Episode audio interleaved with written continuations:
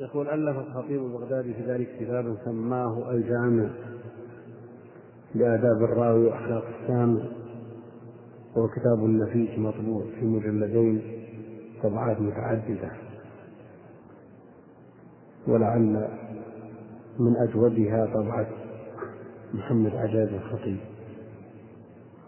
طبع قبل ذلك بتحقيق محمد رأفت السعيد تحقيق محمود الطحان لكن طبعة عجاز الخطيب أجودها. هو كتاب نفيس لا يستغني طالب الحديث عنه. تقدم من ذلك مهمات في عيون الأنواع المذكورة. يمر في ثنايا الأبواب ما ينبغي أن يعتني به طالب العلم مما ينفعه في دينه ودنياه. قال ابن خلاد يعني الرامة هرمزي صاحب الكتاب المحدث الفاصل. وغيره ينبغي للشيخ أن لا يتصدى الحديث إلا بعد 650 سنة. يعني إذا بدأ يضعف ولا دليل على ذلك. نعم هو كمل بوجوه الآن؟ لكن ما الذي يضمن له أن يبقى إلى خمسين؟ ليستفاد منه. فقد يموت قبل خمسين وكم من إمام من أئمة المسلمين نفع الله به وبعلمه ومات لم يكن الخمسين كالنووي مثلا.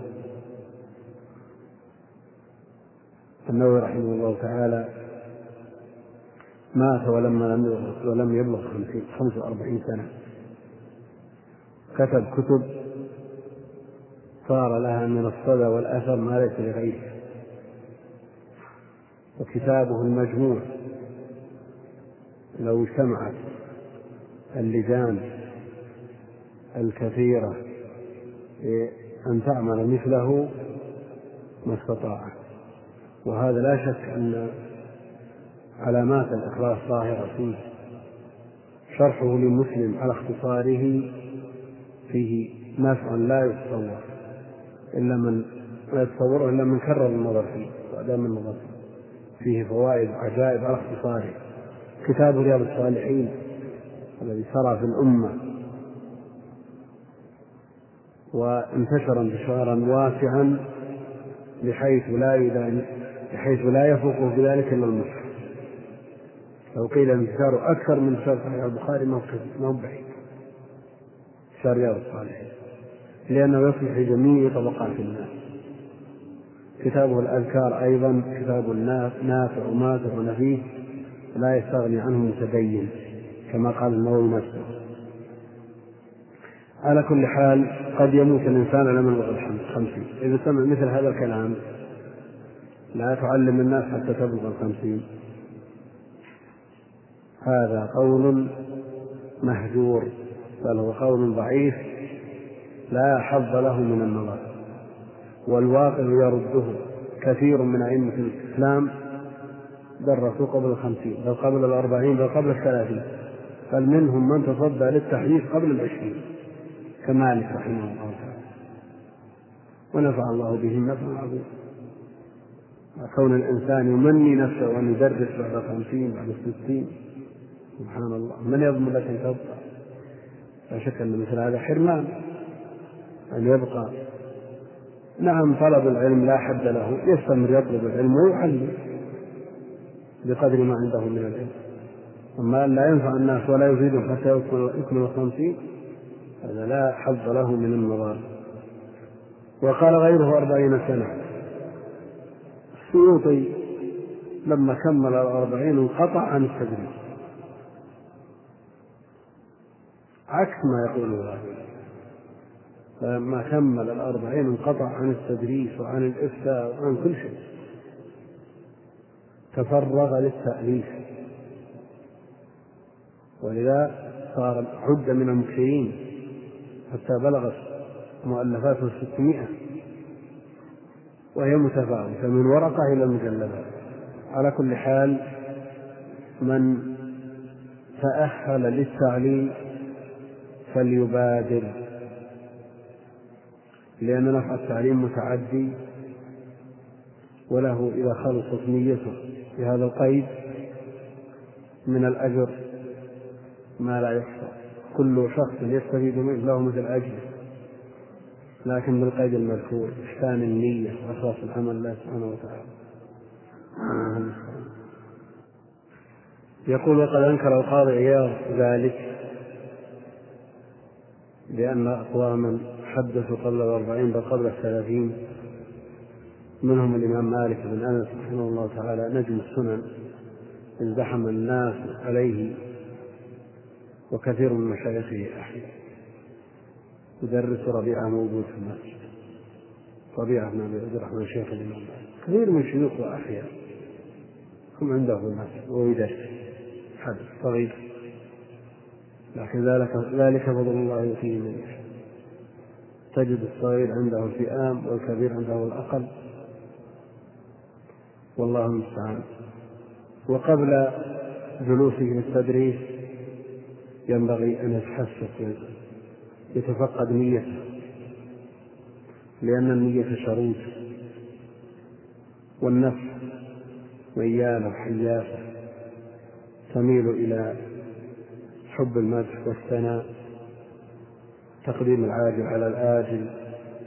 لكن إذا عرفنا أن الحديث من علوم الآخرة المحضة وهو عبادة لا يجوز التشريك فيه. فعلينا أن نكون على ذكر دائم النية. والله المستعان. قال ابن خلاد إكرام هرمزي فإذا بلغ الثمانين أحببت له أن يمسك خشية أن يكون قد خلق وهذا مثل ما تقدم. وقد تقدم أيضا أن بداية الطلب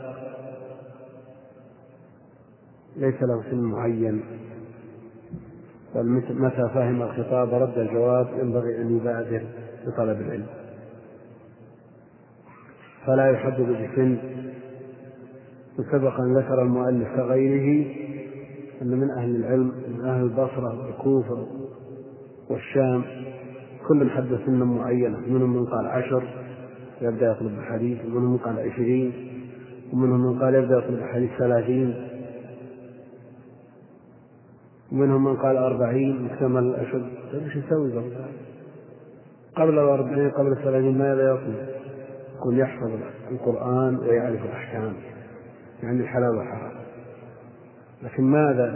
على ما يعتمد في الأحكام كيف يعرف الأحكام ولم يعرف الحديث كل الأحكام مأخوذة من الأحاديث.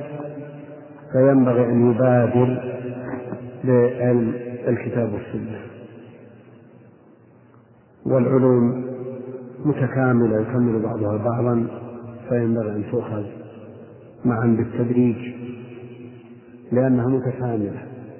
أما الذي يقول أنا أقتصر على حفظ القرآن وقراءة كتب التفسير فإذا أتقنت ذلك انتقلت إلى السنة متى ينتقل إلى السنة؟ نعم عليه أن يحفظ من القرآن القدر الكافي لتصحيح صلاته ويحفظ منه أيضا المفصل على أقل تقدير ويحفظ من السنة ما يعينه على تحرير الأحكام كأحاديث الأحكام مثلا وما يرغبه في الآخرة كأحاديث الترغيب والترهيب على كل حال الطريقة المتبعة عند أهل العلم لا سيما في المشرق. حفظ بعض القرآن وإدخال العلوم الأخرى. بينما طريقة المغاربة يتفرغون لحفظ القرآن قبل كل شيء. ثم بعد حفظه وإتقانه ينتقلون إلى العلوم الأخرى. وفي كل خير. على أن لا ينسى القرآن. لأنه يخشى من تزاحم العلوم ينسى القرآن. فإذا التفت إليه في آخر عمره وجد أنه لا يستطيع أن يحفظ يصعب عليه الحفظ. والله المستعان. وفي كل وعلى كل على خير إن شاء الله تعالى. فليس لبداية الطلب سن معينة وليس لبداية التدريس والإقراء سن وليس لنهاية التعليم سن. بل مرد ذلك كله إلى التأهل والحاجة. فإذا تأهل الإنسان الإنسان للتعليم واحتاج الناس إليه عليه أن يبادر. إن تأهل الإنسان للتأليف عليه أن يبادر. ليغتنم الوقت إذا خشي من الاختلاط فليكف ويمتنع من التدريس. والله المستعان. يقول فإذا بلغ الثمانين أحببت له يمسك خشية أن يكون قد اختلط. جماعة من الصحابة حدثوا بعد الثمانين من التابعين كذلك من أهل العلم من بلغ المئة بل منهم من جاوز المئة وهو يحدث ويعلم الناس على أحسن حال. نعم الثمانين فما بعدها مظنة للضعف الشديد ومظنة للخراب والاختلاط لكن إذا وجد منه شيء من ذلك يمسك. وإذا لم يشعر هو بذلك ينبغي أن يؤخذ على يده. وقد استدركوا عليه بأن جماعة من الصحابة وغيرهم حدثوا بعد هذا السن منهم أنس بن مالك وسهل بن سعد عبد الله بن أبي أوفى وخلق ممن بعدهم. قد حدث آخرون بعد استكمال مئة سنة منهم الحسن بن عرفة صاحب الجزء المشهور وأبو القاسم البغوي وأبو إسحاق الهجيمي قاضي أبو الطيب الطبري أحد أئمة الشافعية وجماعة كثيرة.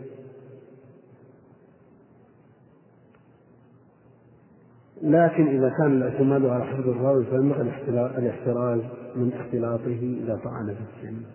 هو مظنة للاختلاط مظنة للنسيان لكن ليس الأصل هو النسيان. نعم ينبغي أن يكون الإنسان على حذر.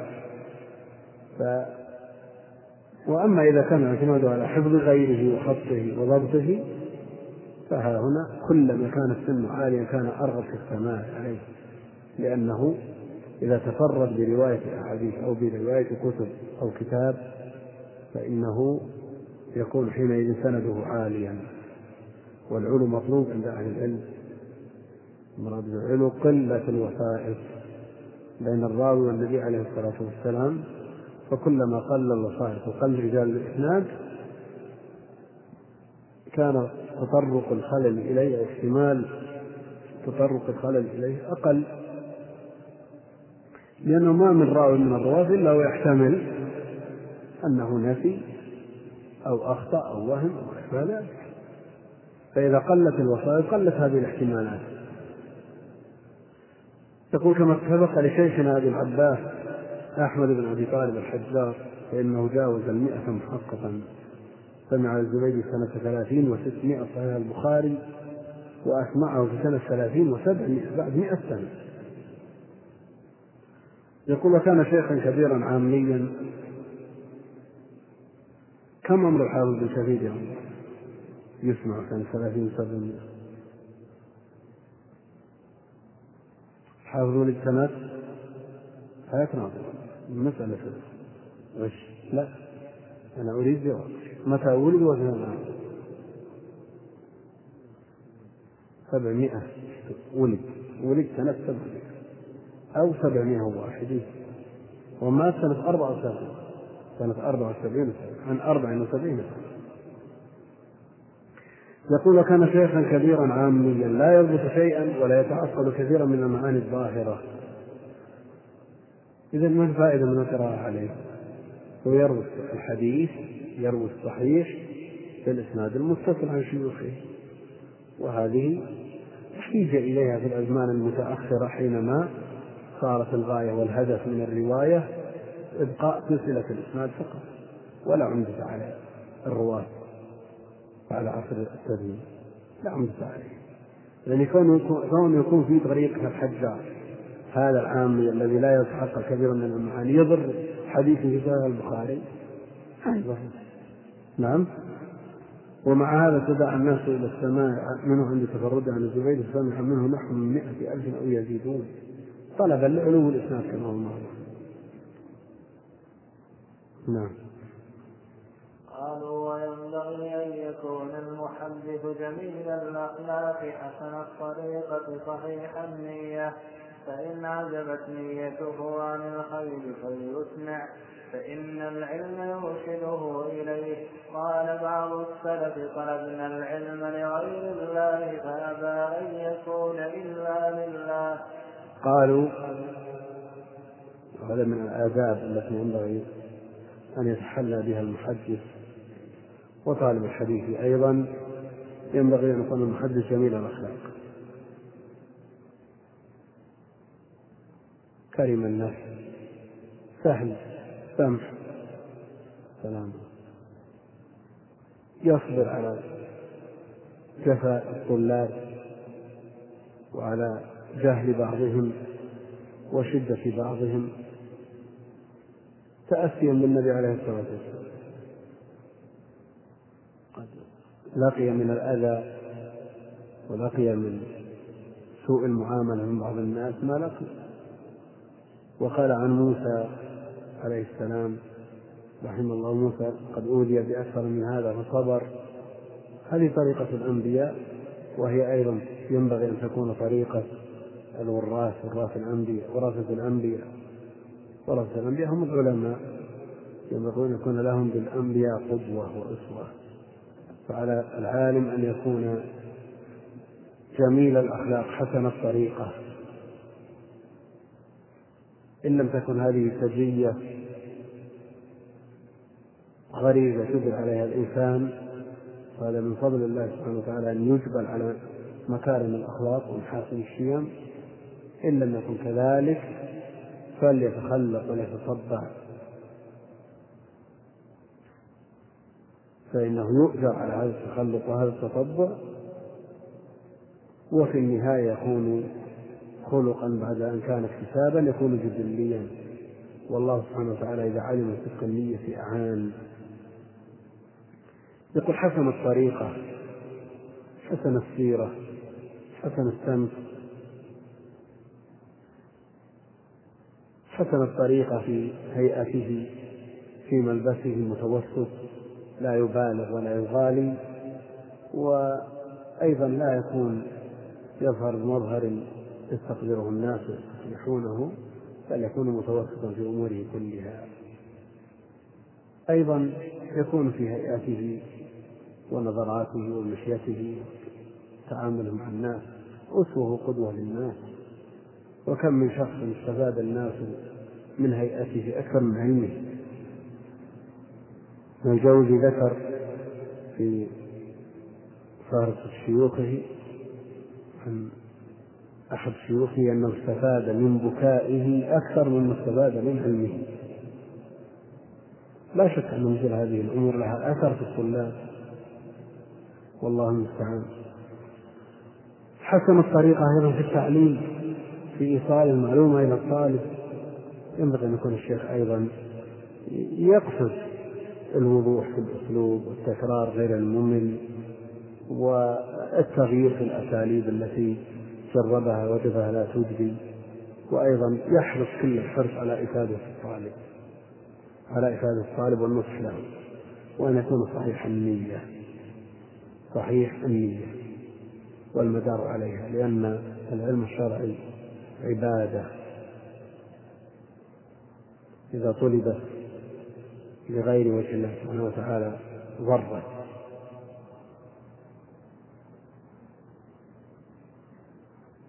فالذي يريد زينة في الحياة الدنيا ليس له في الآخرة الله العافية إلا إلا النار. الله العافية. فالعلم الشرعي علم الكتاب والسنة علم الحلال والحرام المبني على الكتاب والسنة كله شرعي.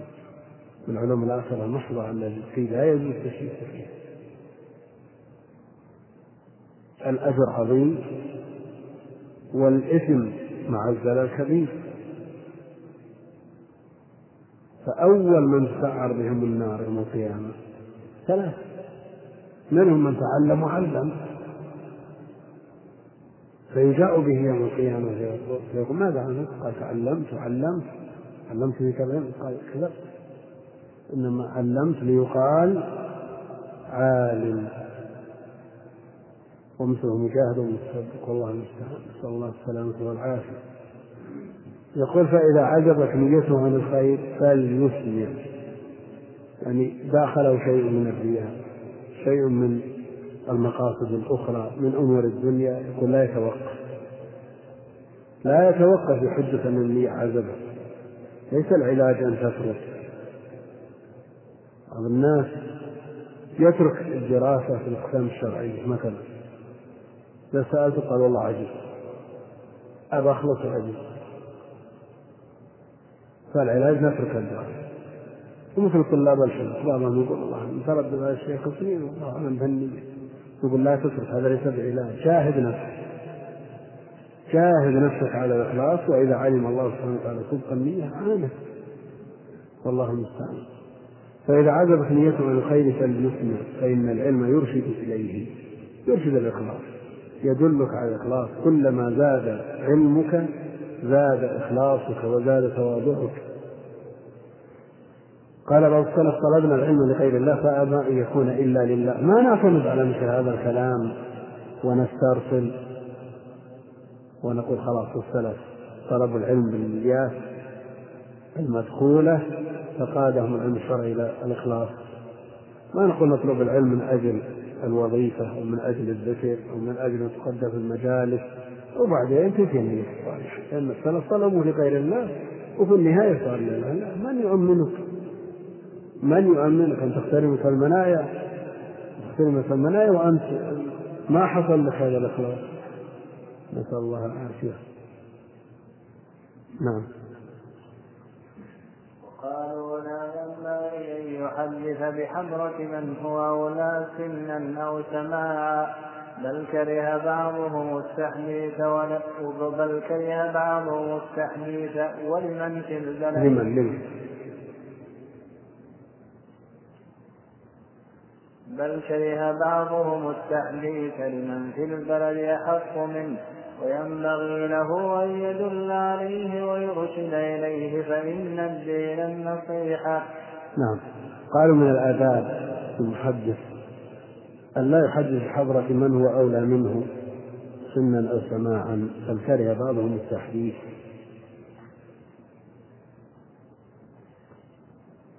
نعم. إذا وجد في المجلس شخص أكبر منك سنا أو أعلم منك ينبغي أن تترك له المجال ما تتحدث بحضرته إلا بقدر الحاجة إلا إذا امتنع أعلم. فإنه حينئذ يتحدث من دونه لئلا يحرم الناس لئلا يحرم الناس. ومثله إذا كان في البلد أكثر من عالم. والبلد لا يحتاج إلا إلى عالم واحد يعلم الناس. ينبغي أن يكون هو الأعلم. فإذا امتنع الأعلم من التحديث يقوم الذي بعده وهكذا. لئلا يحرم الناس بحجة أن الأعلم تردد أو رفض. فإذا كان عند غيره من العلم ما ليس عنده في العلوم كلها أو في بعضها جاء شخص ليقرأ في كتاب.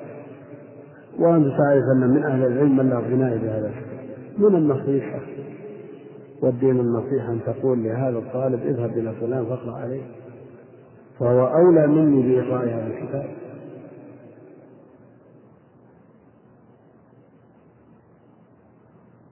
فإن الدين النصيحة.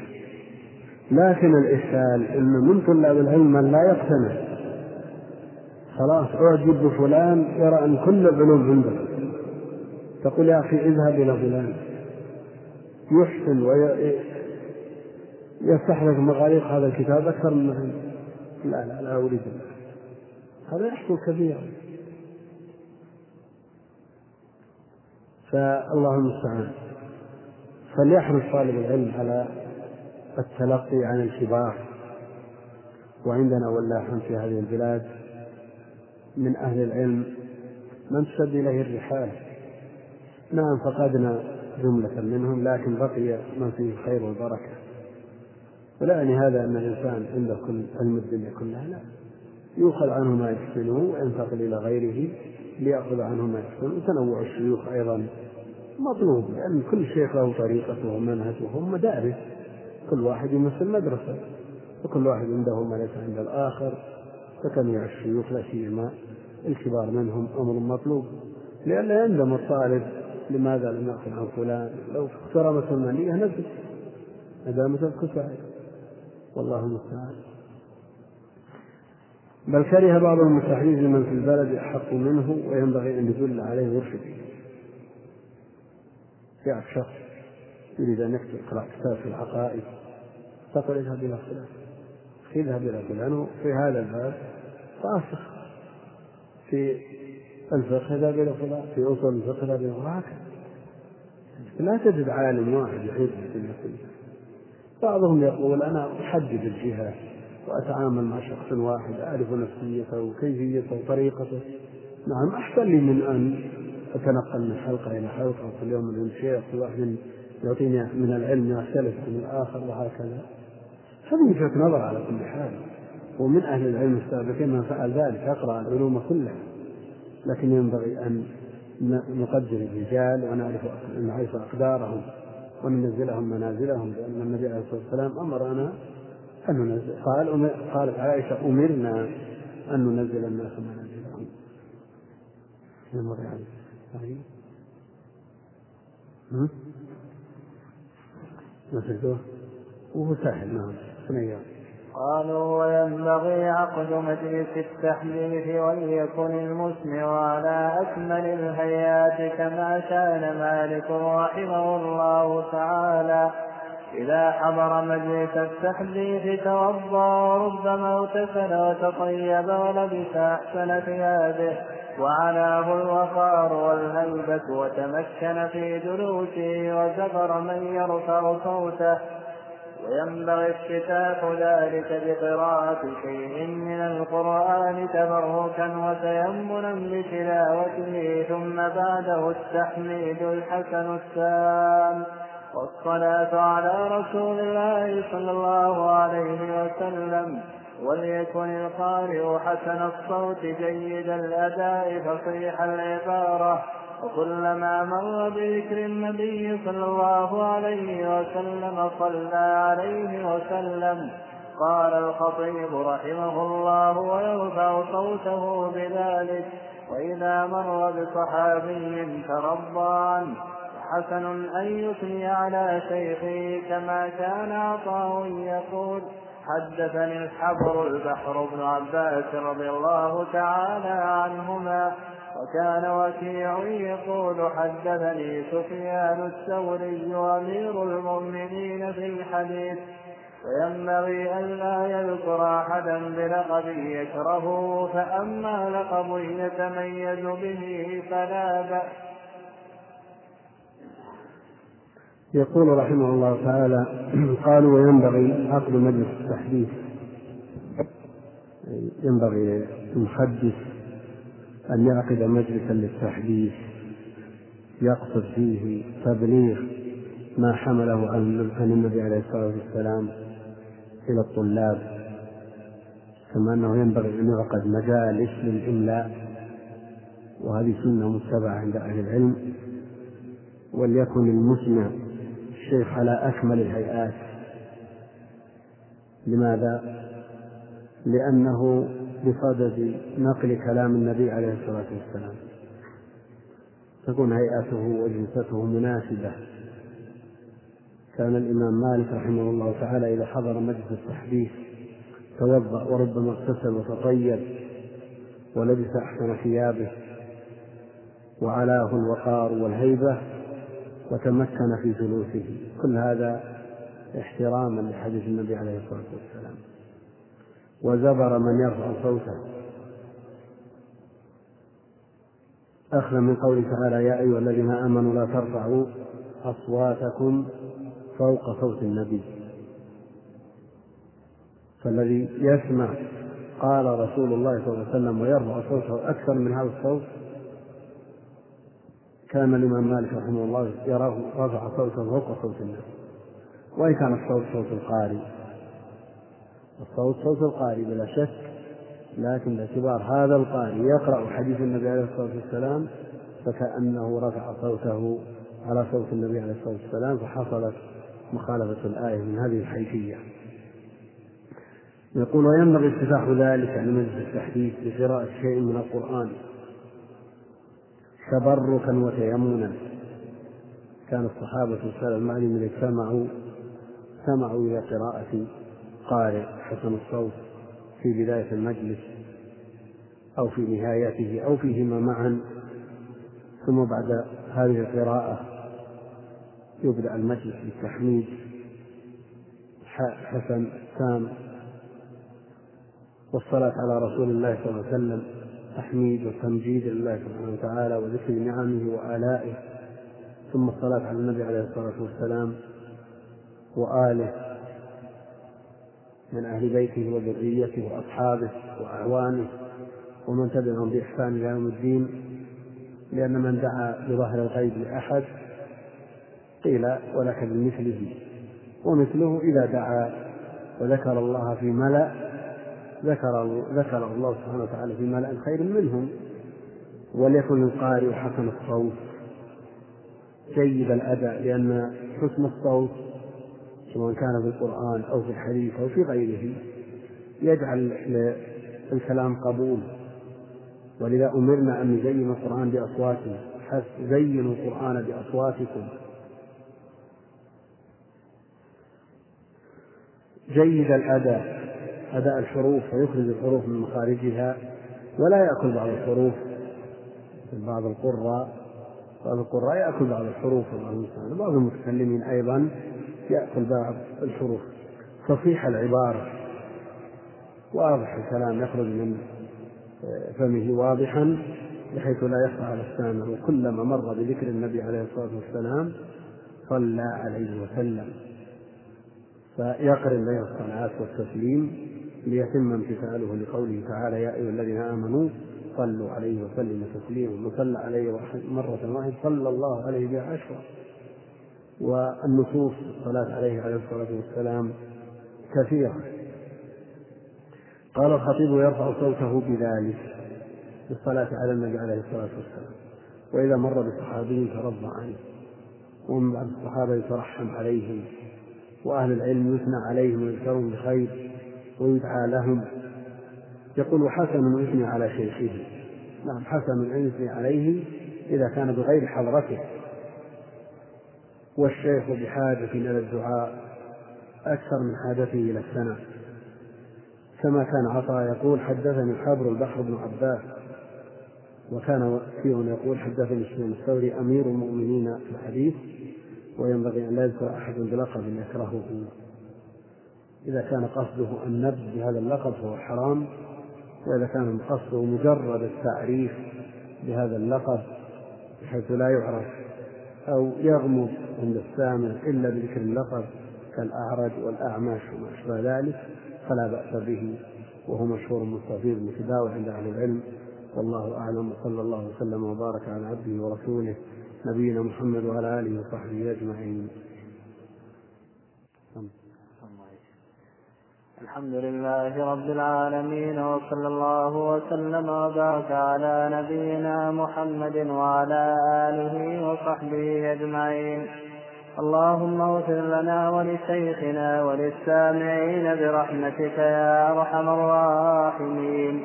قال المصنف رحمه الله تعالى النوع الثامن والعشرون في آداب طالب الحديث ينبغي له بل يجب عليه إخلاص النية لله عز وجل فيما يحاوله من ذلك ولا يكن قصده عرضا من الدنيا فقد ذكرنا في المقدمات الزجر الشديد والتهديد التي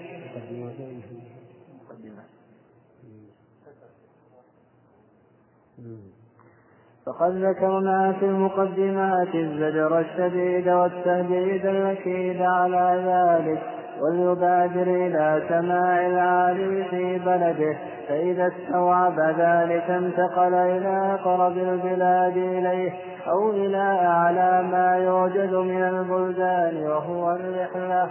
وقد ذكرنا في المقدمات مشروعية ذلك قال إبراهيم بن أدهم رحمة الله عليه إن الله ليدفع البلاء عن هذه الأمة برحلة أصحاب الحديث. قالوا وينبغي له أن يستعمل ما يمكنه من فضائل الأعمال الواردة في الأحاديث.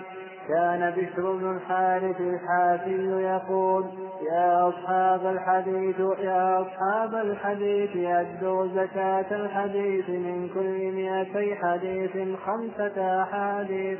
فقال عمرو بن قيس الملائي إذا بلغك شيء من الخير فاعمل به ولو مرة تكن من أهله. وقال وكيع إذا أردت حفظ الحديث فاعمل به.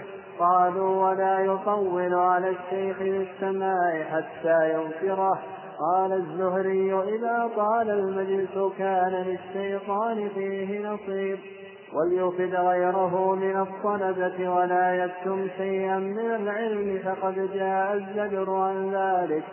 قالوا ولا يستنكف أن يكتب عمن هو دونه في الرواية والدراية قال وكيع لا ينبل الرجل حتى يكتب عمن هو فوقه ومن هو مثله ومن هو دونه. قال ابن الصلاح وليس بموفق من ضيع شيئا من وقته في الاستكثار من الشيوخ لمجرد الكثرة وصيتها. قال وليس من ذلك قول أبي حاتم الرازي إذا كتبت فقمش وإذا حدثت ففتش. قال ابن الصلاح ثم لا ينبغي لطالب الحديث أن يقتصر على مجرد سماعه وكتبه من غير فهمه ومعرفته فيكون قد أتعب نفسه ولم يظفر بقائل. ثم حث على سماع الكتب المفيدة من المسانيد والسنن وغيرها. الحمد لله رب العالمين وصلى الله وسلم وبارك على عبده ورسوله نبينا محمد وعلى آله وصحبه أجمعين. لما ذكر المؤلف رحمه الله تعالى آداب المحدث وما ينبغي أن يكون عليه من حسن الخلق وإخلاص العمل وإتقانه والحرص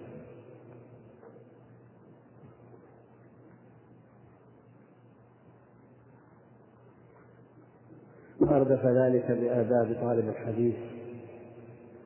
فقال رحمه الله تعالى ينبغي له بل يجب عليه إخلاص النية لله عز وجل وهذا مشترك بين المعلم والمتعلم الطالب والشيخ المحدث وطالب الحديث على حد سواء لأن هذا العلم عن علم الحديث وما يتعلق به من علوم الآخرة المحضة التي لا يجوز التشريك فيها بحال.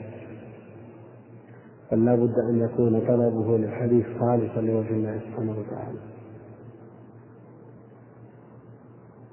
بل يجب عليه إخلاص النية لله عز وجل ونعلم أن العلم الشرعي مما يبتغى به وجه الله سبحانه وتعالى بل رتب عليه الثواب العظيم والأجر الجزيل في الآخرة. مثل هذا لا يجوز بحال أن يصرف شيء منه لغير الله عز وجل. فلا يجوز أن ينظر الطالب طالب العلم الشرعي إلى المستقبل إلى الشهادة إلى بناء الأسرة إلى غير ذلك من أمور الدنيا بل عليه أن يطلبه لوجه خالصا. كثير من طلاب العلم لا سيما في التعليم في النظام في الكليات الشرعية يقلقهم هذا الأمر. فيقولون لا نستطيع بل لم نستطع حاولنا وجاهدنا فلم نستطع. إخلاص العمل لله عز وجل. ظروف الحياة تملي علينا وتفرض علينا أن ننظر إلى التخرج والشهادة والتعيين. والله المستعان. فهل العلاج لمثل هؤلاء الترك؟ نقول لا ليس العلاج بالترك العلاج بالمجاهدة على الإنسان أن يجاهد نفسه ويستحضر النية ولا يعزب عنه ما هو بصدده من علم يوصله إلى الله سبحانه وتعالى في الدار الآخرة. وإذا علم الله سبحانه وتعالى صدق النية أعان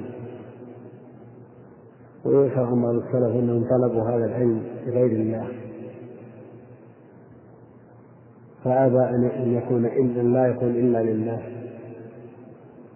لا شك أنه يوجد من طلب العلم مع دخل في قصده بل مع انحراف أحيانا في سلوكه ثم لا يلبث أن يهديه هذا العلم إلى الصراط المستقيم وإلى الإخلاص والعمل. لكن لا نعتمد على مثل هذه الأقوال. نعم هي ثابتة عند بعض السلف. لكن لا نعتمد عليها فنترك المجاهدة من أول الأمر. نقول نطلب العلم الآن والإخلاص يأتي لا بل عليك أن تطلب الإخلاص أولا. لأنك ما تدري ماذا يحصل وقد جاء عنهم أيضا أن من طلب العلم لغير الله مكر به. الله العافية وما يدريك لعلك تموت وتحترمك المنية قبل أن يحصل لك ذلك الإخلاص فعليك أن تجاهد من العمل في تصحيح النية.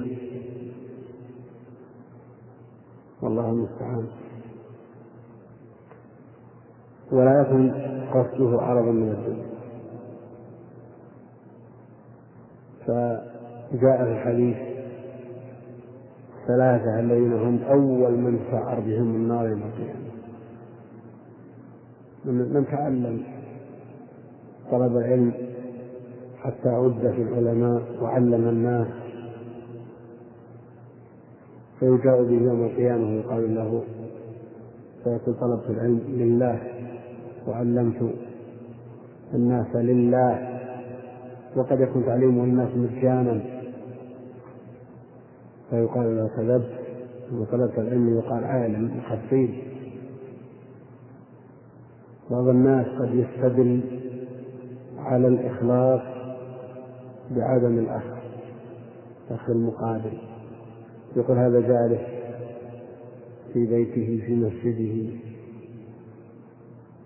تارك جميع المصالح الدنيوية ومعرض عن الدنيا ومقبل على الآخرة ويعلم الناس مجانا وهو بكيت الذي يذهب إلى ساحات الجهاد ويقدم نفسه بالسيوف والرماح يكفيه أن يقال شجاع ويقدم نفسه. وقد استدل بعضهم على صحة عمل من يرقي مجانا وأنه مخلص وأنه ينفع بإذن الله ما يلزم. الإخلاص أمر غيبي بين العبد وبين ربه. يكفي مثل هذا أن يقال شفى الله على يده فلان وفلان وفلان.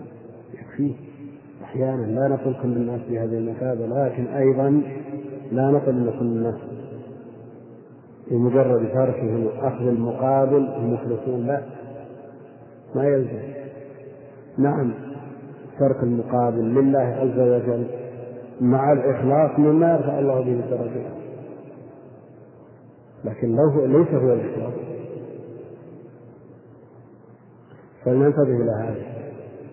بعض الناس يقول لا فلان أنفع لأنه ما يأخذ المقابل. ما ينفع. أبو سعيد أخذ المقابل على الرقية وشفى الله على يده سيد الحي. النذير مع كونه يأخذ المقابل. فعدم أخذ المقابل لا يدل على صدق النية. قل مثل هذا في المعلم جالس في مسجد يعلم الناس الخير بدون مقابل. قد جاء في الأثر علم مجانا ابن آدم علم مجانا كما علمت مجانا. لكن لا يلزم من هذا الإخلاص. وسبق فيما مضى مسألة أخذ الأجرة على التحديث. على كل حال الإخلاص أمر باطن لكن قد تظهر له علامات. الإنسان إذا استوى عنده الظاهر والباطن إذا استوى عنده المادح والذام نعم دل على إخلاص ولذا يقول ابن القيم رحمه الله تعالى في الفوائد إذا حدثتك نفسك بالإخلاص فأقبل على حب المدح والثناء.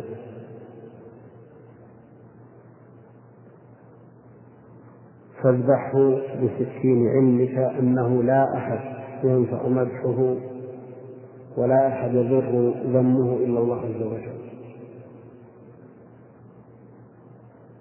ثم أقبل على الحرص والطمع بما في أيدي الناس.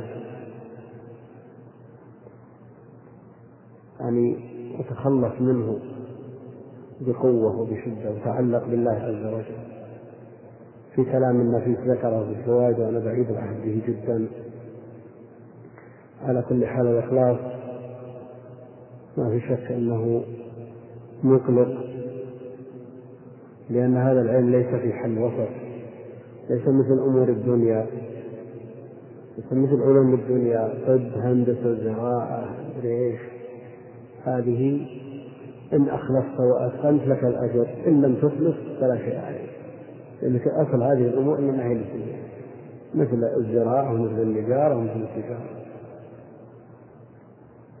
نعم إن أخلصت في ذلك وقصدت الخير ونفع الناس. في هذا العلم لحاجتهم إليه وجبت على ذلك. من باب أن العادات تصير بالنية عبادة. أما العلم الشرعي وما جاء فيه من فضل علماء ورثة الأنبياء وجاء في فضل العلم والعلماء ما يضيق المجال يستوي الذين يعلمون وإنما يخشى الله من عباده العلماء إلى آخره. نصوص كثيرة في الكتاب والسنة. متضافرة على فضل العلم الواحد وألف بذلك المؤلفات ولهذا صارت الفريضة قوية وشديدة. العلم ليس في حل وسط تقول أخرج من سالما كفافا لا علي ولا لي لا. والله المستعان. نعم.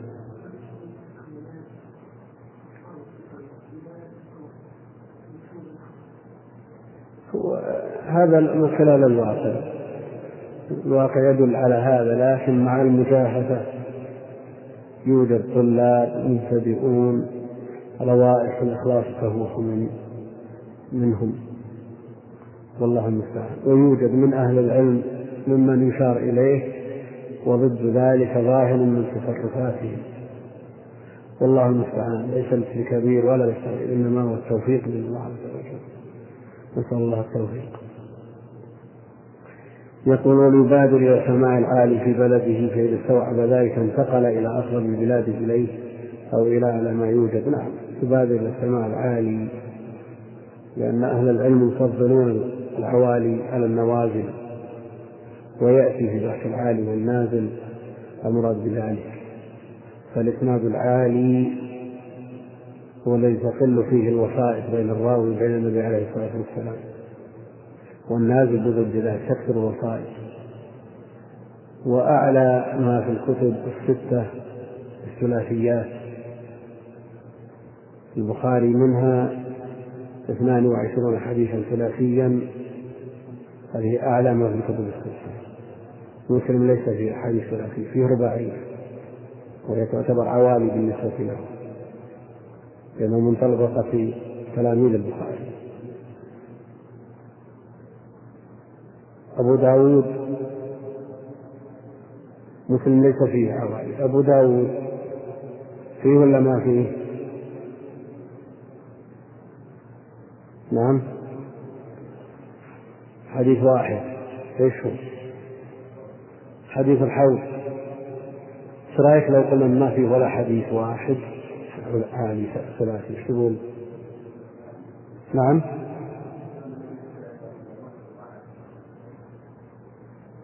لا لا ما هو بهذا ليس بهذا. على كل حال من قال إن فيه عالي له وجه ومن قال إنه ليس فيه ثلاثة له وجه. الإمام مسلم يروي حديث البرزة في الحوض. القصة قصة أبي برزة ثلاثية. الواسطة بينه وبين أبي برزة اثنان. لكن الحديث المرفوع الذي هو حديث الحوض رباعي القصة ثلاثية والحديث المرفوع الذي اشتملت عليه هذه القصة رباعي. لأن فيه واسطة. والواسطة مبهم فيصح النفي حينئذ. على كل حال أبو داود لأن العبرة بالمرفوع. العبرة بالمرفوع. والمرفوع ليس بخلاف ابن ماجه فيه؟ الترمذي فيه ولا ما فيه؟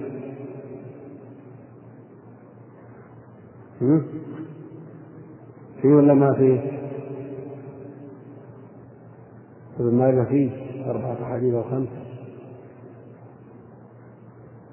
النسائي لا لا حوالي لأنه متأخر. بل فيه أطول إسناد كما قالوا أطول إسناد في الدنيا حديث سورة الإخلاص يرويه بواسطة أحد عشر راويا وفيه ستة من التابعين يروي بعضهم عن بعض. هذا نازل جدا.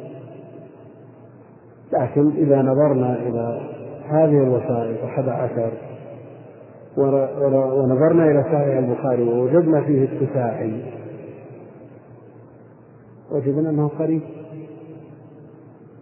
نعم. قريب ما هنا نزول أنزل. صحيح التساعي نازل جدا بالنسبة للبخاري فالأحد عشر بالنسبة للنسائي. مناسبة. هي نازلة بلا شك لكنها مثل نزول التساعي بالنسبة للبخاري لكن أين تساعي البخاري من تساعيات الحافظ العراقي؟ نازلة ولا عالية تساعيات الحافظ العراقي؟ عالية جدا لكم بينه وبين البخاري؟ خمسة قرون ونصف خمسة قرون ونصف يحرص الإنسان على الحوالي لأن أهل العلم يرجحون ويهتمون بالعوالي وقيل لأحدهم في مرضه ماذا تشتهي؟ قال يشتهي بيت عالي بيت خالي وإسناد كامل. والله المستعان. هذه أمنيته فإذا استوعب هذه العوالي التي في بلده انتقل إلى أقرب البلاد إليه أو إلى أعلى ما يوجد من البلدان وهو الرحلة. الرحلة في طلب الحديث. والرحلة مطلوبة سافر. رحل بعض الصحابة من أجل حديث واحد. نعم. وأنا الآن أنفي واحد أو اثنين. يعني المقصود أنه الآن ما يحضر لي شيء لكن اللي يغلب على ظني فيه اثنين أو شيء من هذا أو واحد. قال إبراهيم بن أدهم رحمة الله عليه إن الله لا يدفع البلاء عن هذه الأمة برحلة أصحاب الحديث. ما الذي جعلهم ينتقلون من بلادهم إلى بلاد أخرى بعيدة؟ والرحلة يصير بالأمر المتيسر بطائرة لمدة ساعة أو ساعتين أو سيارة يوم أو يومين لا. شهر من أجل حديث واحد كما شهر كامل من أجل حديث واحد. من الذي سحر؟ لا. جابر إلى إيش؟ عبد الله بن عنيس نعم مدة شهر كامل من أجل حديث واحد. هذا الأمر مع الإخلاص من أجل حفظ الدين وحفظ هذا الحديث للأمة له وقع عند الله سبحانه وتعالى. لهذا يسقط واجب من واجبات الدين. على كل حال الرحلة أمر مطلوب للحاجة لأن الرحلة لذاتها ليست مقصودة. بل إذا انتقل الإنسان إلى البلدان من أجل المكافأة في الشيوخ أو من أجل أن يقال انتقل ورحل وفعل نعم هذا قدح. وليس بمدح. قالوا وينبغي له أن يستعمل ما يمكنه من فضائل الأعمال الواردة في الأحاديث. نعم. لأن الفائدة من العلم العمل. ما الذي يستفيده الطالب إذا جمع ألوف مؤلفة من حيث ولا يعمل؟ لا يستفيد شيء. لأن الفائدة من العلم هو العمل كان بشر بن الحارث الحافي يقول يا أصحاب الحديث أدوا زكاة الحديث. من كل مائة حديث خمسة أحاديث. يعني اعملوا من كل مائة حديث خمسة أحاديث. اعملوا بخمسة تكون أديتم الزكاة. وهذا في الأحاديث المتداخلة. أما تعمل بمائة حديث وتترك مئة وخمسة تعمل بخمسة وتترك مئة وخمسة بدون عمل العلم بلا عمل كالشجر بلا ثمر لا قيمة له هم يحفظون ألوف مؤلف من الأحاديث بطرقها فإذا أدوا الزكاة وعملوا بالخمس عملوا بأحكام الشريعة كلها. وقال عمرو بن قيس الملا إذا بلغك شيء من الخير فاعمل به. بادر للعمل به ولو مرة من أهله. هذا في غير واجبات. وكلما كان أكثر كان الله في الثواب أكثر. قال وفيه إذا أردت حفظ الحديث فاعمل به. يعني أدعية الاستفتاح.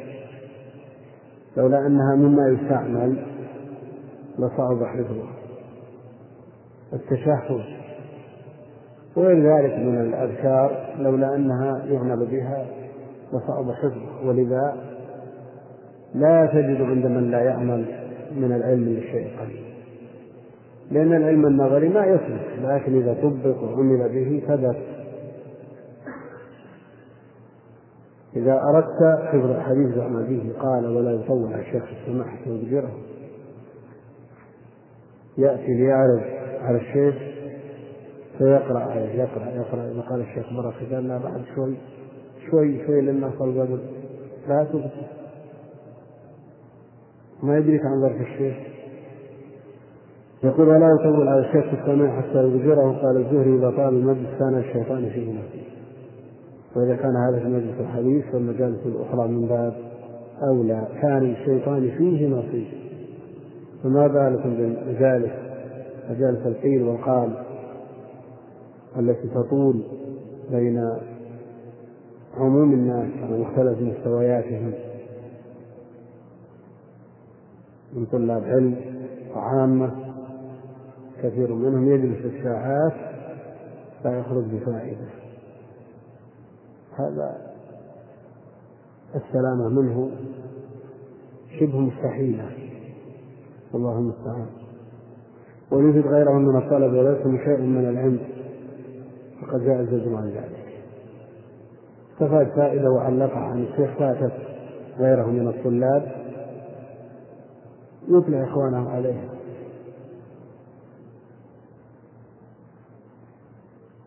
وهذا ما يؤسف له لا سيما في الدراسة النظامية قليل عند الطلاب تجد الطلاب الذي يجب يقف على فائدة يظن أنها موضع سؤال فهم من المدرس أنه معتني بهذه الفائدة ينظر أن يوجد من يبثها بين إخوانه. والله المستعان. فعلى طالب العلم أن يحرص على إشاعة هذا العلم ولا يكتم شيئا منه لأن من سئل عن شيء عن شيء من هذا العلم كتمه ألزم بالجام من النار نسأل الله العافية قالوا ولا يستنكف أن يكتب عليكم الخير. ولا يستنكف أن يكتب عمن هو دونه في الرواية والدراية. قال وفيه لا ينظر الرجل حتى يكتب عمن هو فوقه من مثله ومن هو دونه. سواء كان في السن أو في التحصيل. إذا لمست من نفسك أنك فقت فلان من الناس هل معنى هذا أنك تقدمت عليه من كل وجه؟ لا. قد يكون عنده ما ليس عندك. وإن كنت في الواقع حصلت من العلم أكثر منه. لا يلزم وفي الأنهار ما ليس في البحار. فيحاول الشخص ويبذل جهده وأن يستفيد من كل أحد سواء كان فوقه وهذا هو الأصل يستفيد من شيوخه بقدر الإمكان أو هو مثله من زملائه وأقرانه أو من هو دونه. وكم من فائدة أفادنا بها الطلاب. والمعلم يستفيد من الطلاب غالبا أكثر مما يستفيد وهذا هو الواقع. ذهب العلماء الذين علموا في صدورهم الذين يحفظون ويفهمون الفهم المناسب يحفظون الألوف المؤلفة من النصوص. تجد عند كثير من الطلاب ما ليس عند هذا الشيخ الذي تصدر لكن ما فاقهم بسنه وتقدم عليهم بطلبه العلم وظنوا به الخير فجلسوا عنده وفي الغالب يستفيد منهم أكثر مما يستفيد منه وهذا هو الواقع والله المستعان. قال ابن الصلاح وليس بموثق من ضيع شيئا من وقته في الاستكثار من الشيوخ. تجد ينتقل في البلدان في البلدة الواحدة من شيخ إلى شيخ علشان إذا كتب فردا لشيوخه أثبت عددا كبيرا من أهل العلم. قرأ على فلان وفلان وفلان وفلان يسمع أن البخاري كتب أكثر من ألف شيخ وفلان عن ألف وألف زيادة. الدار قطني ويسمع عن الطبراني وغيرهم من كتبوا أعداد كبيرة من الشيوخ يستكثر من الشيوخ. هذا ظاهر في من يتتبع الإجازات. تجد بعض الإخوان يضيع من الوقت الشيء الكثير والنفيس الثمين من أجل أن يحصل على إجازة من فلان أو علان ويضيع عليه ذلك الحفظ فهم والعلم والعمل. نعم إن تيسر له شيء من ذلك من غير تعب غير أن يكون على حساب التحصيل لا بأس. لأن الإبقاء على سلسلة الإسناد من خصائص هذه الأمة. فينبغي المحافظة عليها لكن الإكثار منها وتضييع الوقت من أجلها أو الانتقال من شيخ إلى شيخ اللي يقول إني قرأت على فلان وفلان وفلان وحضرت فلان وفلان. ما هذه حقيقة مرة إن كان هذا هو الهدف. والله المستعان. وليس بموفق يقول ابن الصلاح من ضيع شيئا وقته بالاستكثار من الشيوخ لمجرد الكثرة وصيتها. قال وليس من ذلك قول أبي حاتم الرازي إذا كتبت فقنش وإذا حطيت ففتش إذا كتبت اكتب عن كل أحد. واكتب كل شيء كل ما تسمعه طيب لكن إذا حدثت يعني في التحمل تحمل كل شيء سهل. هذا ما فيه إشكال. لكن إذا حدثت وأردت أن تبلغ علمك إلى الآخرين تفتش. نعم. تخير من هذه العلوم التي جمعتها الأنفع للناس والأصح منها. قال ابن الصلاة ثم لا ينبغي لطالب الحديث أن يقتصر على مجرد سماعه وفتحه من غير فهمه ومعرفته. كثر في المحدثين بعد عصور الرواية الاقتصار على مجرد سماع الحديث وكتابته من غير فهمه والاستنباط منه الذي هو الفائدة العملية من معرفة هذه النصوص فيكون قد أتعب نفسه ولم يظفر بطائم بعض الناس يحرص على الكثرة لكن إذا نظرت إلى ما في حفظه وما يستعمله من هذا المحفوظ وجدت الشيء وما يفهمه من هذا المحفوظ وجدت الشيء ونظير هذا من يبتلى بداء المكاثرة والتكاثر في جمع الكتب. تجد عنده ألوف مؤلفة من الكتب لكن ماذا قرأ؟ ليس تسأله ماذا قرأ؟ ما ما يجي لأنه ما قرأ هذا على كل شديد واقع كثير في طلاب العلم. يجمعون الكتب لأنها تيسرت الأسباب. ثم ماذا قرأ؟ لا شيء بخلاف السابقين. تجد من الكتب الشيء اليسير. تفسيرين أو ثلاثة كتب السنة الأمهات. ومن كل مذهب كتاب معتمد وكتاب في اللغة أو اثنين وكتب العقائد المهمة وهكذا. يعني يتعدى ذلك قبل من التواريخ. أصحها والأدب أعفه. ويستفيد من هذه الكتب. الفائدة المطلوبة. بينما الآن تجد طالب العلم عنده مئة تفسير وشروح كتب السنة كلها. كتب المذاهب على اختلافها وتنوعها. مذاهب أهل السنة بل المبتدعة أيضا. ويجمع من الكتب ما لا يسمح له وقته لمعرفة أسمائها. وكثرة هذه التصانيف لا شك أنها ما شغل عن التحصيل. والواقع يشهد بذلك ونحن ممن يعاني من هذا أنا أعاني من كثرة الكتب وهي مشغلة بلا شك. والله المستعان. فأنصح طلاب العلم أن لا يقتنوا من الكتب إلا ما احتاجوا إليه. يعني شيوخنا عندهم تجد دالوبة ودالوبة في 100 و 150 مجلد. تجد هذه الكتب كلها قرأت مرارا وعلق عليها. وعرفوا ما فيها لكن مع الكثرة الكافرة ينشغل الإنسان بأمور الله المستعان وفي غنية عنها. والله الله المستعان. نعم. شراء الكتب من نية الصالحة الكتب التي ينوي بها أن يستفيد منها الفائدة مرجوة. لكن وش في شخص يشري من كل كتاب عشر نسخ خمس نسخ أربع نسخ ثلاث أكثر أقل. نعم وش وش يتصور من هذا أنه ليستفيد الله المستعان. نعم إذا كان هناك مقصد حسن لا بأس. تفاوت الطبعات أو تعدد أماكن بالنسبة له في كل مكان نسخة وأموره ميسورة لا بأس. إذا كان هناك هدف ومقصد حسن لا بأس. والله المستعان.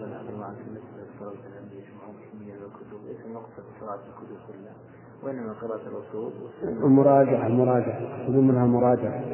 في كتابين ثلاثة في اللغة؟ يراجع فيها لا بأس. يراجع. قد لا يجد حاجته وبغيته في هذا الكتاب ينتقل إلى آخر. على كل حال مثل ما ذكر كل شيء له وجه والكثرة لها ذكر والله المستعان.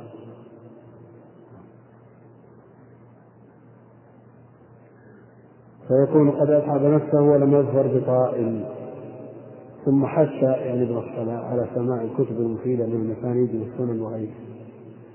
يعتني بكتب السنة طالب العلم عليه أن يعتني بكتاب الله عز وجل أولا. ويحفظه أو يحفظ ما تيسر له ويديم النظر فيه ويتلوه ويكون جيدا وهو القرآن التدبر على الوجه المأمور به ويطالع عليه التفاسير الموثوقة عن أهل العلم ليفهمه ويعينه هذه تعين هذه المطالعة على التدبر والفهم والاستنباط ويعتني بعد ذلك بالسنة التي هي المصدر الثاني بعد القرآن فيعتني بالصحيحين وسنن أبي داود والترمذي والنسائي وابن ماجه وموطأ مالك ومسند أحمد يعتني بهذه الكتب وإن أضاف إليها البيهقي فقد أحسن والعمر لا يستوعب كل الكتب لكن إذا اعتنى بالكتب الستة أو السبعة وهذه الكتب الثمانية يحصل على خير عظيم. ولا نقول ما يقوله بعضهم ان السنة يكفي منها الصحيحان. وكم من حديث صحيح في السنن؟ كم من حديث صحيح في المسند لم يخرجه البخاري ولا مسلم؟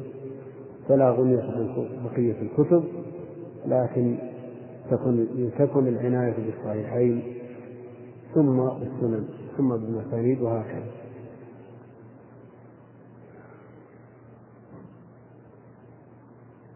ويعتني بما يعينه على فهم هذه الكتب من الشروح.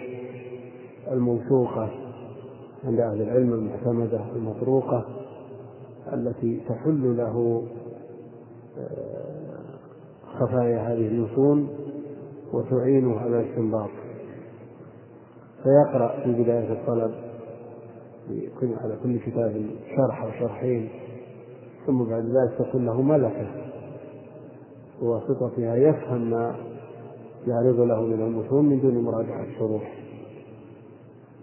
والله المستعان. نعم. النوع التاسع والعشرون معرفة الإسناد العالي والنازل ولما كان الإسناد من خصائص هذه الأمة وذلك أنه ليس أمة من الأمم يمكنها أن تسند عن نبيها إسنادا متصلا. إسنادا متصلا غير هذه الأمة فلهذا كان طلب الإسناد العالي مرغبا فيه كما قال الإمام أحمد بن حنبل رحمه الله تعالى الإسناد العالي سنة عمن سلف وقيل ليحيى بن معين في مرض موته مات الشيء؟ فقال بيت خالي وإسناد عالي. ولهذا تداعت رغبات كثير من الأئمة النقاد والجهابذة الحفاظ إلى الرحلة إلى أقطار البلاد طلبا لعلو الإسناد وإن كان قد منع من جواز الرحلة بعض الجهلة من العباد فيما حكاه الرامى هرمزي في كتابه الفاصل. ثم إن علو الإسناد أبعد من الخطأ والعلة من نزوله. وقال بعض المتكلمين كلما طال الإسناد كان النظر في التراجم والجرح والتعبير أكثر. فيكون الأجر على قدر المشقة وهذا لا يقابل ما ذكرناه والله أعلم. وأشرف أنواع العلو ما كان قريبا إلى رسول الله صلى الله عليه وسلم. فأما العلو بقربه إلى إمام حافظ أو مصنف أو مصنف أو أو مصنف أو بتقدم السماع فتلك أمور نسبية. وقد تكلم الشيخ أبو عمرو ها هنا على الموافقة وهي انتهاء الإسناد إلى شيخ مسلم مثلا. والبدء وهي انتهاء الإسناد إلى شيخ مسلم مثلا. والبدل وهو انتهاؤه إلى شيخ شيخه أو مثل شيخه. والمساواة وهي, وهي أن تساوي في إسنادك الحديث لمصنف والمصافحة وهي عبارة عن نزولك عنه بدرجة حتى كأنه صافحك به وسمعته منه. وهذه الفنون توجد كثيرا في كلام الخطيب البغدادي ومن نحى نحوه. وقد صنف الحافظ ابن عساكر في ذلك مجلدات وإني أنه نوع قليل الجدوى بالنسبة إلى بقية الفنون. فأما من قال إن العالي من الإسناد ما صح سنده وإن كثرت رجاله فهذا اصطلاح خاص. وماذا يقول هذا القائل فيما إذا صح الإسنادان لكن هذا أقرب رجالا؟ وهذا القول وهذا القول محكي عن الوزير نظام الملك وعن الحافظ السلفي.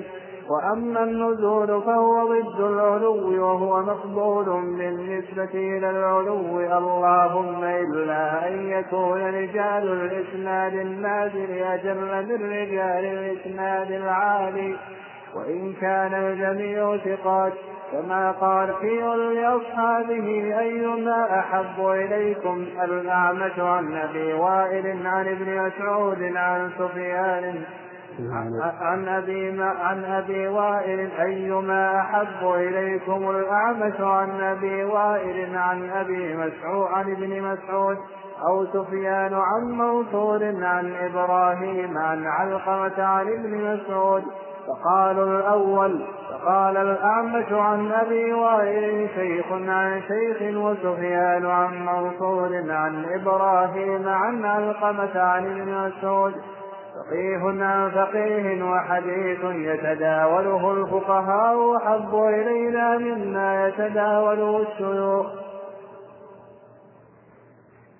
يقول رحمه الله تعالى النوع التاسع والعشرون معرفة الإسناد العالي والنازل. عرفنا المراد بالعلو والنزول. المراد بالعلو قلة الوسائط. بين الراوي وبين النبي عليه الصلاة والسلام والنزول يراد به كثرة الوسائط كثرة الرواة بين الراوي وبين النبي عليه الصلاة والسلام. يقول رحمه الله ولما كان الإسناد من خصائص هذه الأمة. وذلك أنه ليس أمة من الأمم يمكنها أن تسند عن نبيها إسنادا متصلا غير هذه الأمة. قرر ابن حزم في الفصل أن اليهود والنصارى فضلا عن غيرهم ممن تقدمت بهم العهود والقرون لا يستطيعون أن يثبتوا خبرا واحدا عن أنبيائهم بالسند المتصل بل هذا الأمر من خصائص هذه الأمة هي التي ضمن لدينها البقاء.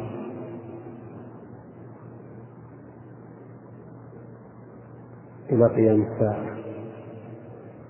فاحتيج إلى مثل هذه الخصيصة تبعا لحفظ الدين. والله المستعان. يقول فلهذا كان طلب الإسناد العالي مرغبا فيه. لا شك أن الإسناد العالي مرغوب بأئمة الحديث. وذلكم أنه كلما قلت الوسائط قل احتمال الخلل في الإسناد. إسناد بين الراوي وبين النبي عليه الصلاة والسلام ثلاثة احتمال الخطأ والوهم والسهو والغلط فيه. أقل من الاحتمال فيما لو كان الإسناد خمسة مثلا أو ستة. لأنه ما من راوي من الرواة إلا ويحتمل أنه وقع فيه أو وقع على شيء من ذلك.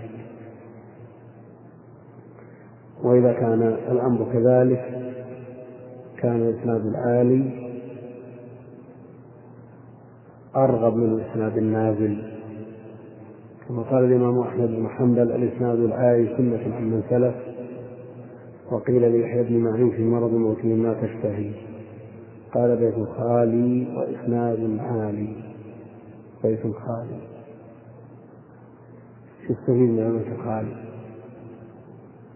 نعم. يتضرر ويخلو بربه ويأنس به ويتلذذ بمناجاته. الآن واقع كثير من الناس يستوحش من البيت الخالي بل لو كان العقل العدد الذي يسكن هذا البيت شيء يسير طلب الزيادة. نادوا على فلان يكسرون. هذا كثير من الناس يردون الصوت. نعم.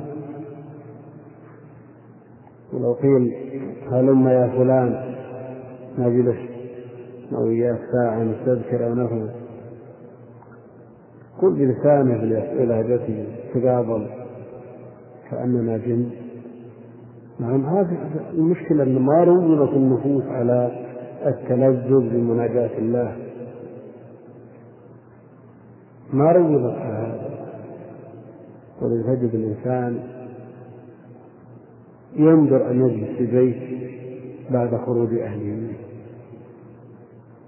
يطلع يقول يوسع صدره. والله المستعان. والعمر قصير.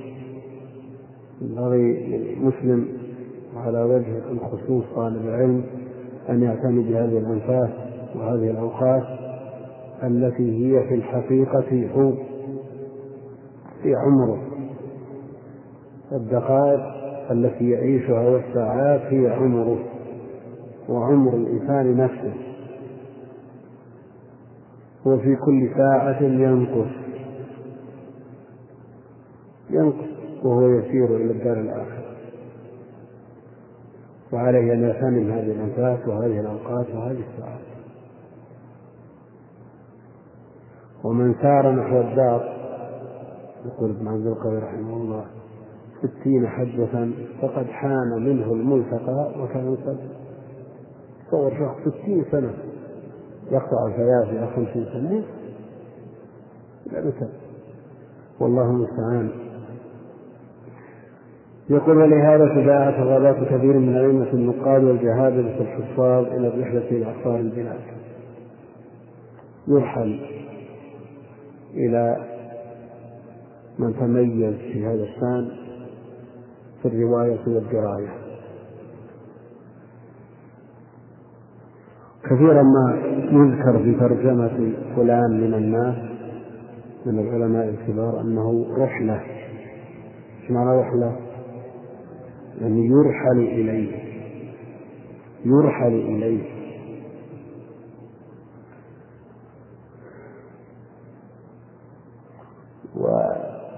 والذهبي في صدر التراجم في السير إذا أراد أن يصف الإمام المحدث كذا.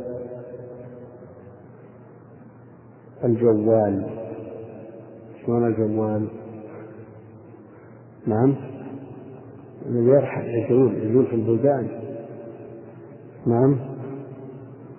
كيف؟ نعم. هذا يرحل في البلدان من أجل طلب الحديث.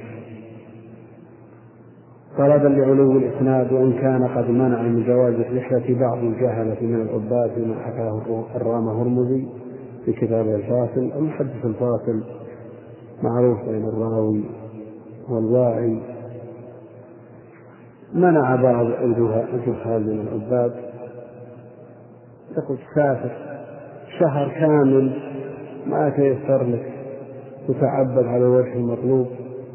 من أجل الحديث أو أحاديث في هذا الشهر كم تقرأ القرآن من مرة؟ وكم تصلي لله من ركعة؟ وكم تقوم لله من ليلة؟ في هذا الشهر وأنت هذا السفر عليك أمور كثيرة. هذه نظرته والموفق يستعمل هذه الأشياء وهو يرحل وينتقل من بلد إلى بلد. ما الذي يرده وما الذي يصده عن قراءة القرآن؟ نعم وقد تتجه همته ورغبته وعنايته إلى ما هو بصدده يعني يعجب الإنسان إذا قرأ في ترجمة شخص من أهل الحديث أنه التقى في الحج بفلان فلان وسمع عليه أحاديث أو سمع عليه كتاب كامل في أربعة أيام خمسة أيام ليل ونهار يقرأ. نقول أين هذا؟ قد يقول قائل من, من, من هذا النوع الذين أشار إليهم الحافظ الكبير يقول شخص جاء إلى البلاد المقدسة يصرف هذه الأيام وهذه الأوقات في المسامرة مع فلان وفلان يسمع أو يقرأ عليه كتاب. نعم. لماذا لا يستغل هذا الوقت بالعبادة الخاصة يعني نفترض الشخص معه صحيح البخاري في هذه الأزمنة. معه صحيح البخاري. يذهب إلى مكة لشخص عنده إسناد عالي بينه وبين البخاري فيقرأ عليه البخاري في مدة عشرة أيام عشرين يوم ليل نهار ولا يستغل الوقت لا في صلاة ولا في طواف ولا في تلاوة. وهو عنده البخاري يمكن أن يقرأ في بلده ويستغل الوقت في هذا المكان الفاضل بالعبادات الخاصة المضاعفة. نقول لماذا نقول لماذا لا يفعل هذا؟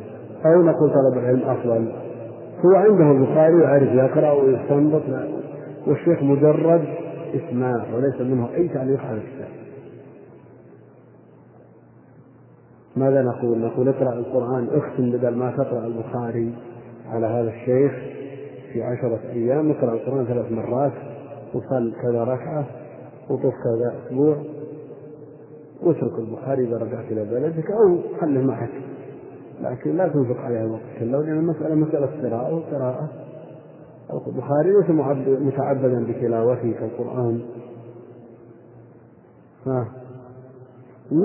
في تراجم في تراجم الأئمة حافظ بن حجر وغير حافظ العراقي التقوا بعلماء في بلاد الحرمين وقرأوا عليهم كتب وقرأت عليهم كتب فرص يمكن لا يجد هذا العالم غير هذه المرة. وكم من فائدة تحصل من خلال هذه القراءة؟ نعم.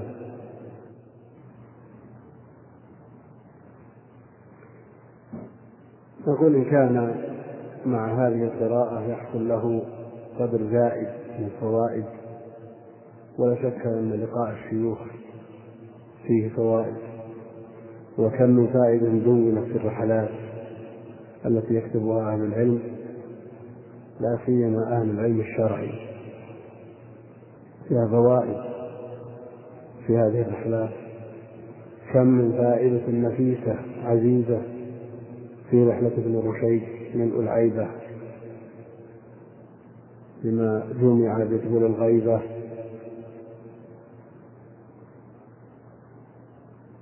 في الوجهة الشريفة إلى مكة وطيبة حينما سافر إلى بلاد الحرمين جمع والكتاب في أكثر من خمسة مجلدات. مملوء مشحون بالفوائد سببه لقاء الشيوخ. هذه الفوائد المتعدية لا شك أنها أفضل والعناية بها أهم من العبادات الخاصة. لكن إذا افترضنا أن شيخ من العوام عنده إسناد عالي في البخاري تذهب إلى تلك الأماكن المقدسة فتشغل نفسك الشهر الكامل تقرأ البخاري ولا يعلق بكلمة نقول لا أذن المخرج في العبادة الخاصة. نعم فالأمور تقدر بقدرها. ثم إن علو الإسناد أبعد من الخطأ والعلة من نزوله. نعم مثل ما ذكرنا. أن السبب اهتمام أهل العلم بالعلو قلة الوسائل. والنزول مرغوب عنه لكثرة الوسائل بين الراوي وبين النبي عليه الصلاة والسلام. فإذا قلت هذه الوسائل قل احتمال الخطأ. لأنه ما من واسطة ما من راوي إلا ويحتمل أنه أخطأ. فإذا كثر الرواة كثر احتمال الخطأ وإذا قل الرواة قل احتمال الخطأ. وقال بعض المتكلمين ما أدري ما الذي يقحمهم في مثل هذه العلوم. يعني سبق أن بعض المتكلمين قال لا يوجد حديث موضوع. كيف لا يوجد حديث موضوع؟ كل الموضوعات ممنوعة في هذا الكتاب تقدم لا يوجد حديث موضوع. نعم. فقيل له ما رأيك بحديث سيكذب عليه